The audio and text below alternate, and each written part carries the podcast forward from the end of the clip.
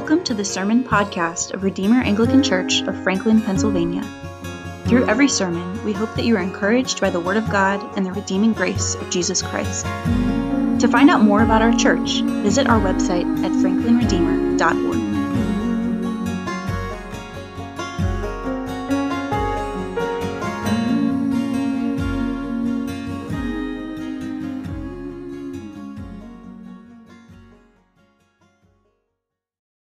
So after Thanksgiving ends, that is the generally accepted start of Christmas time in our culture. Uh, in my home growing up, you were not allowed to watch a Christmas movie until after Thanksgiving. In my home now, my wife and children have forced me to break that rule so Christmas time has extended a little bit before Thanksgiving. But Thanksgiving, it's, it's that kind of mark. We start into where it, it's, it's, it's kosher to have your Christmas lights up and on. You have Black Friday, where everybody is supposed to go out and, and do your shopping to get ahead on the Christmas gifts, which again is something that I, it's, it's not like, it doesn't seem like there is much of a Black Friday anymore because I've been seeing Black Friday sales for the past two months. So it's, it used to be a marking of time, but it's a time of, of, of parties and gatherings as we lead up to Christmas. And then you have the lectionary that sees this instead as apparently a time to dive deep into apocalyptic literature and end time predictions.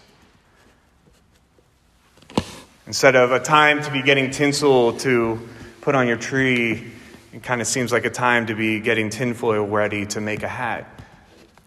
That landed so much better in my head whenever I, I, I prepared the sermon. Like it was, it was a really good joke. And, well, that was awkward. Um, But see, we, to, to mark the start of Lent, the lectionary has us read through this gospel reading in Matthew.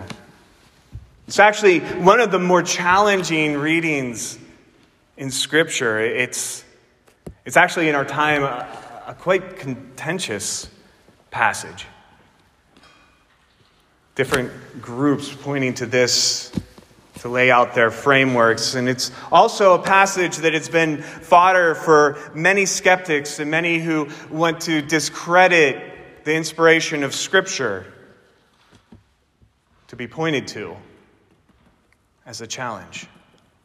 And so I, I wrestled with this passage. I first just, just thought maybe I wouldn't preach on it, but I felt that it was important to preach on it. But what I wrestle with is how to, how to engage this passage in a sermon form. I mean, there's a lot of complexity, a lot of Old Testament allusions, a lot of imagery, a lot of very well thought out theological frameworks that, that put all of this together differently. And so, in many ways, this passage would make a great four week study, but nobody wants four weeks of Bible study compressed into a homily or sermon. And so I decided that I'm not going to avoid some of the challenges here in the imagery here. So I want to make a few points regarding the, the imagery and the claims that are made in this passage in order to at least provide something to chew on as, as questions might arise as, as you reflect on this passage. Or as you engage different books and movies and preachers and whatever else that speak in different ways of this second coming of Christ, or even whenever you might engage a skeptic It points to passages such as this to challenge the authority of Scripture. But then I want to focus on what I think is the primary point, the point that Jesus, I believe, is driving home as he presents this, a point that also reveals the point of observing this penitential season of Advent each year. So, to begin with, there's, there's kind of a, a prominent approach in thinking that is prominent in America that has actually formed and shaped two combating and somewhat warring sides. I mean, in this passage, we have Jesus say immediately after the tribulation of those days that there's going to be great celestial disturbances, disturbances, the sign of the Son of Man in the clouds, that there'll be trumpets in the gathering of God's people. Be dudes working in the field, and one is suddenly taken away while the other is left. And the primary kind of framework in, in, in, understanding this came to prominence starting in the 19th century in America out of the Plymouth Brethren, but gained great influence throughout the 20th century within American evangelicalism and fundamentalism. And the thing is, is this viewpoint, it's, it's kind of, it, it's an American literalism. It, it's often brought into an even bigger framework called dispensationalism. It's, it's very complex, and I don't intend to address it. And there's very, very brilliant thinkers who have different ways of working through all of these things. But in general, the approach treats apocalyptic language in passages such as this as literal in the sense of its face value, not symbolic imagery. And that it's almost always speaking about the future and a future reality that is a very conflated and short period of time. That passages such as this are descriptions to map out events for the second coming of Christ and the end of times. Hence, often read, this is Jesus preparing his disciples by describing a sequence of events that will depict his return creating an outline that is often laid out in which you have a, a darkening of the sun and this, these celestial things happening in the sky, in which then the nations will be mourning in this tribulation, and Jesus will return in the clouds, and then a rapture will happen, where one is left in the field and one is taken away. And I will say that that is a plausible reading. But then what happens is in this type of passage, that framework is assumed. And I've heard many and read many skeptics that frequently point to this very passage as the aha moment to discredit the authority of Scripture and discredit Christ. I actually listened to a few interviews of individuals who held very deeply to this outlining framework, but because of certain arguments from this passage, they have lost their faith. And the reason being is that in a plain reading, it also does say that Jesus says immediately after the tribulation of those days. And if we go ahead, if you remember a few Sundays before, the tribulations that he was speaking of was the destruction of the temple. And then in 33 34, you have this hard few passages. It says, So also, when you see all these things, you know that he is near at the very gates. Truly I say to you, this generation will not pass away until all these things take place. And so the claim is that Scripture and Jesus himself taught that his return was imminent and that all of this would occur within the first century. But there's a problem because it clearly didn't. We're 2,000 years later, and no stars have fallen. No rapture has occurred. No Jesus in the clouds. And so there's different creative, brilliant, and maybe plausible explanations talking about how generation is used and everything else.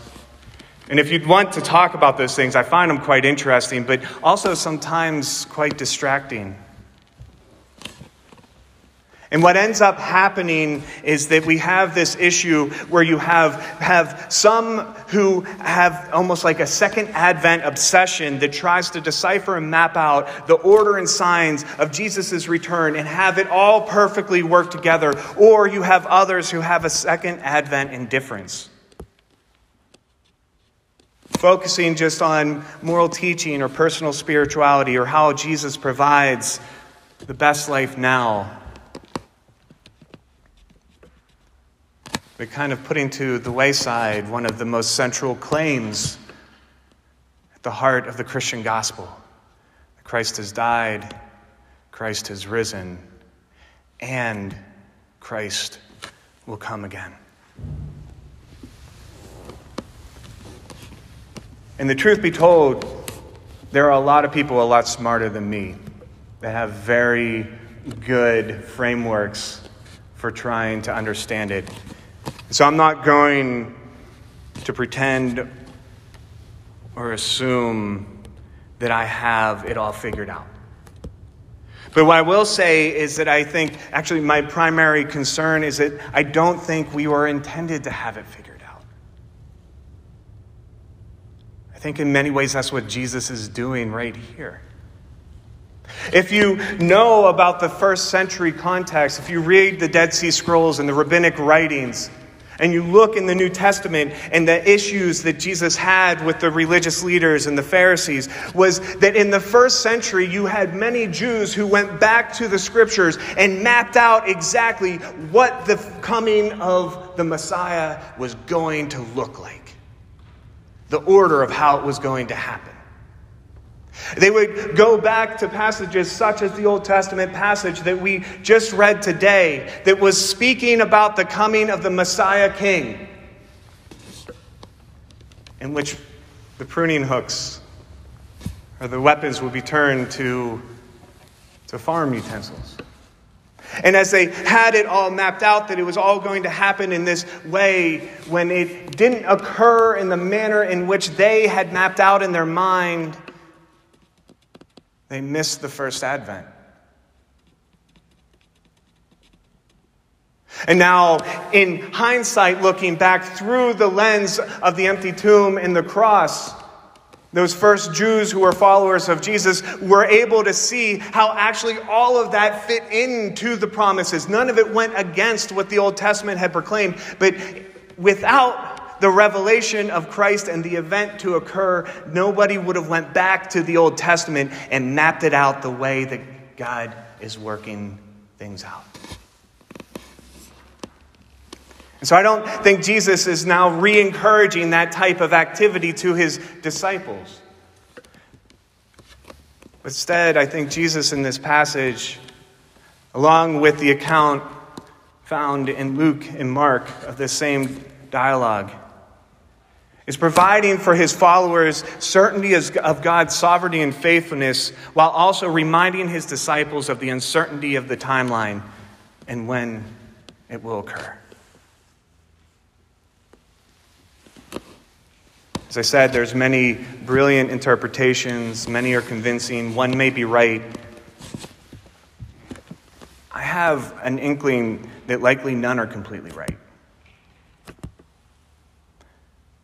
But there are some contextual points that I think help shed light on the primary point being conveyed to the disciples in this passage and subsequently being conveyed to us 2,000 years later.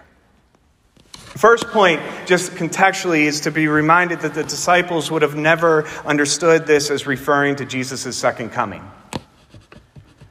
The reason I say that is because none of them thought there would need to be a second coming.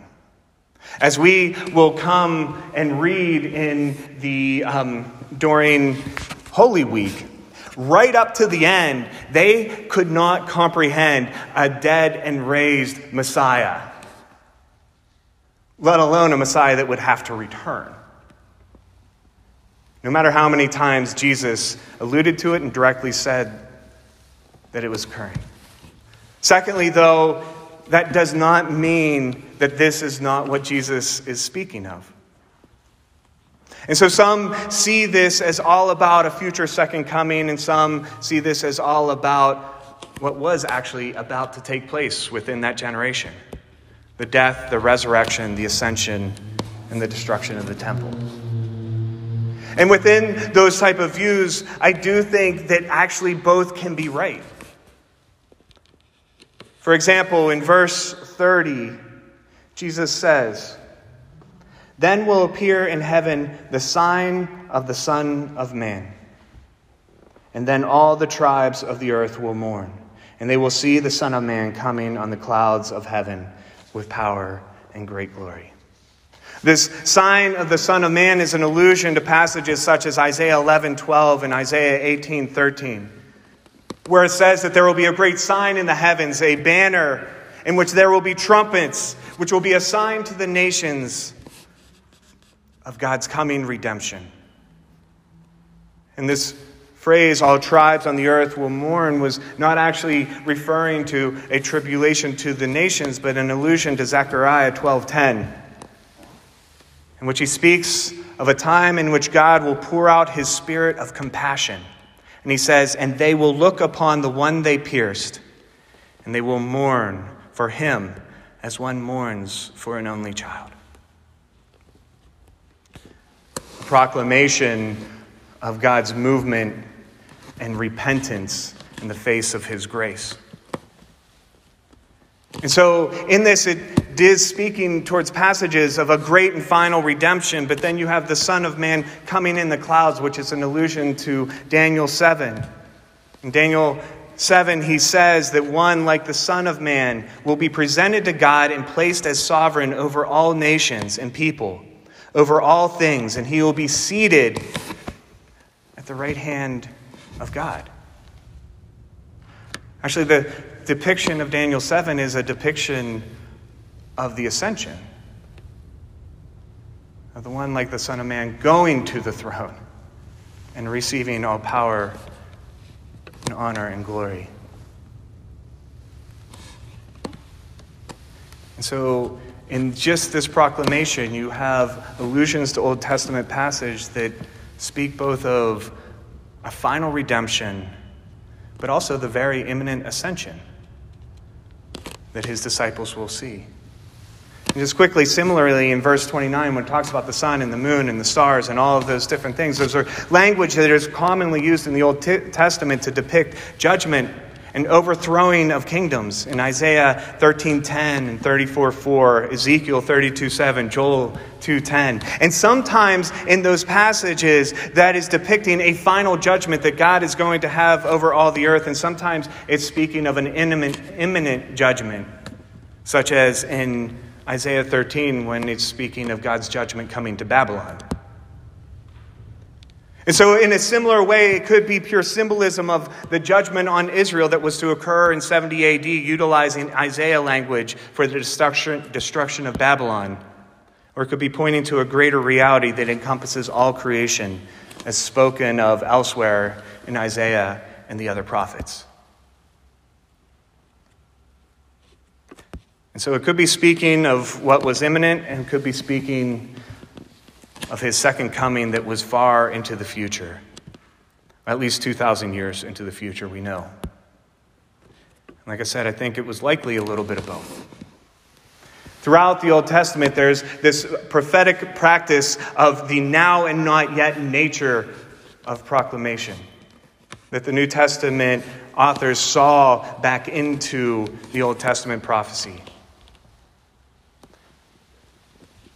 And so it often spoke of a reality that had a manifestation in the moment, but then a greater fulfillment. And also, when you look back at the Old Testament prophecies of the coming of the Messiah, just like the one that we read, is speaking of what, of what we're reading re- with regard to the second advent. But it was all conflated into one moment in the minds of the readers of the Old Testament.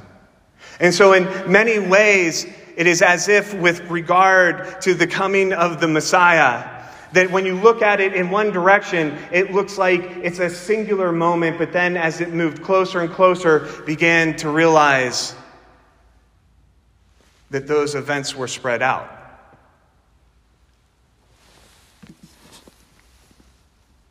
And we're further apart. And so I lay that out to make things a little bit confusing. And I have a reason why. Because I think ultimately, as you read through the nature of the way Christ is speaking of these things, the emphasis needs to be on the fact that Jesus is assuring his disciples that what was prophesied, those Old Testament imagery, those things that were tied to the coming of the Messiah, some of those things that did not occur. Though their reading of the Old Testament said when he came, it was going to happen, and it hadn't. He's assuring them that those prophecies of God's justice and judgment and redemption, the coming of his kingdom, it is at hand. And I don't think that his emphasis is on creating a clear roadmap, but to drive home the uncertainty of when and yet the imminence of the fulfillment of all those things. I mean, you see his emphasis on the uncertainty in verse 36. After laying out what could be read as a roadmap, he then turns and says, but concerning that day and hour, no one knows, not even the angels of heaven, nor the Son, but the Father only. And so it would appear that though he is making these statements, he's saying that even he does not know when those things would occur. In 42, he says, for you do not know on what day your Lord is coming. He gives the analogy of the lesson from the fig tree. If you've not grown up in the Mediterranean area or in uh, the Italian neighborhood of Morningside in the east end of Pittsburgh, where you have a bunch of Italians that still try to grow fig trees, you may not know what that represents. But I did get to spend some time in Morningside, and we were given multiple fig trees that are not supposed to grow in Pittsburgh. But one of the things that is interesting about the fig tree is it's different than all the other trees. First of all, it does not get leaves until summertime hits. And unlike the other trees where you start to see like a reddening of the buds, and then like you, you can kind of read as that thing's starting to turn and everything else, it's almost as if with a fig tree, you go out and it is dead winter, and then boom, you've got these big, beautiful leaves. It just like happens. He's using this analogy to actually drive home the, the instantaneous nature of it, the uncertainty that you that, that it's going to just happen. And when it does, you will know that he is near. Or even the days of Noah, He's using the imagery and speaking of how the people had no idea that it was going to come, but were just living their life giving to marriage and taking care of the field. And then, boom, it happened. Driving home the uncertainty of it all. And just as a little note, I, I, I, this is not speaking of a rapture. If it is, then if this is speaking of a rapture, then you want to be left behind. Because in the days of Noah, the ones who were wiped away were not the ones who were in a good place. Actually, in Luke, his disciples ask him, Where, Lord? As in, where are these people taken away? And he says, Where the corpses are. Um, so, yeah, in that imagery, you would want to be left behind. But it's all speaking of the fact that it happened instantaneously and unexpectedly. It was uncertain. But also, he's driving home the imminence. As I said, most of these things have occurred, or at least in some fruition have come about. But he says that in the midst of it, it doesn't say that, that it means that he has come, but that he's at the very gates. At any moment, can open the gate and enter in. That's why every generation from the first century up until now thought that they might be the one in which he returns. And I think that's exactly what Jesus wanted. So we see what I think is his point, his call in 42 through 44. He says, Therefore, stay awake. For you do not know on what day your Lord is coming. But know this that if, ma- if the master of the house had known in what part of the night the thief was coming, he would have stayed awake. He would not have let his house be broken into. Therefore, you also must be ready. For the Son of Man is coming at an hour you do not expect. In, in our other lectionary reading that I didn't put in here, we have St. Paul saying a very similar thing. In Romans 13, 11 through 12, he says, Besides this, you know the time, that the hour has come for you to wake from sleep, to wake up. For salvation is nearer to us now than we, when we first believed. The night is far gone, the day is at hand. So then let us cast off the works of darkness and put on the armor of light. When Paul says, You know the time, he's saying in context, he's speaking of the time that we are in, which is the time between two advents, between a salvation that has been accomplished and the final redemption that is still yet to be completed. A time that is described as tribulation, a time depicted as wars and rumors of wars, of persecution, but also described as elsewhere as pains birthing pains. That those times would not be a discouragement that all is getting worse, but a necessary reality that points to the advent of the completion of our salvation.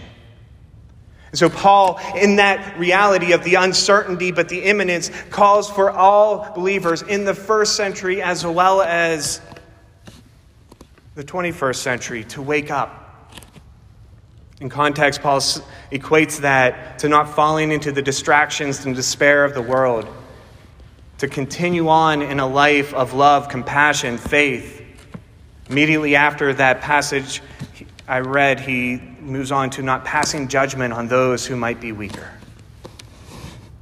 And so I, I, share this because I think that it's important that we recognize that there's an intended tension in there of a level of uncertainty, but also imminence that would lead our brothers and sisters in the first century to assume that he was going to return in their life, and also to lead us to be aware that he could arrive tomorrow.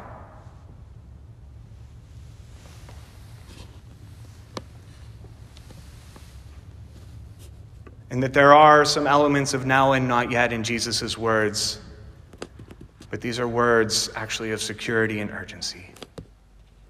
That the signs of judgment and tribulation are not evidence of Christ's failure, but of fulfillment of all things. That our salvation is nearer than when we first believed. No one knows the time and yet he is at the gate. That we are an Advent people living between the two Advents of the Christ, certain that he will return to complete what he started, no matter how long he might tarry. And we do continue living our faith, our life in faith, hope, and love. But we do so awake, alert to the fact that our redemption is near. Which means that we can celebrate and endure. We can face uncertainty and despair with joy and hope, knowing that whether it be tomorrow or another 2,000 years, Christ will return and put all things to right. And this is why I think that this ancient practice of observing the penitential season of Advent is so important. Because unlike our culture that makes this another feast season, it's a penitential as a reminder that we are to be alert, focusing our attention on our ultimate hope that is rooted in the advent that came and the one that is coming. So that in the midst of the stress and busyness of this season and the distraction of the signs of the times all around us, we are to be a people looking to the Advent, the appearing of Christ, in that prophetic now and not yet way. Looking to that second great and final advent to come, but also alert to the little advents now, the appearances of Christ and his sovereignty and grace throughout our lives every day. So, my prayer is that we would let this Advent season be a time in which we are quite awake, where we are vigilant to perceive the love, grace, and presence of Christ all around us. Sober and alert to see Christ revealing himself to us through the monotony of our routines, the small blessings and the tribulations, sweet conversations and stressful family gatherings, through times of quiet reflection and prayer, as well as times of hectic busyness trying to catch up with that ever growing to do list. Vigilant to see Christ present, revealing himself in all of those things, all while continually resting in the certain hope of his glorious, visible, physical return, in which the redemption of all things will be complete, and his kingdom of peace will reign for all eternity. A people holding on and looking for that second advent. Not sure when it will occur, but knowing that it's near because He is at the gates. In the name of the Father, and the Son, and the Holy Spirit. Thank you for listening. Stay tuned for upcoming sermons and consider joining us in person for Sunday worship. To learn more, check out our website at franklinredeemer.org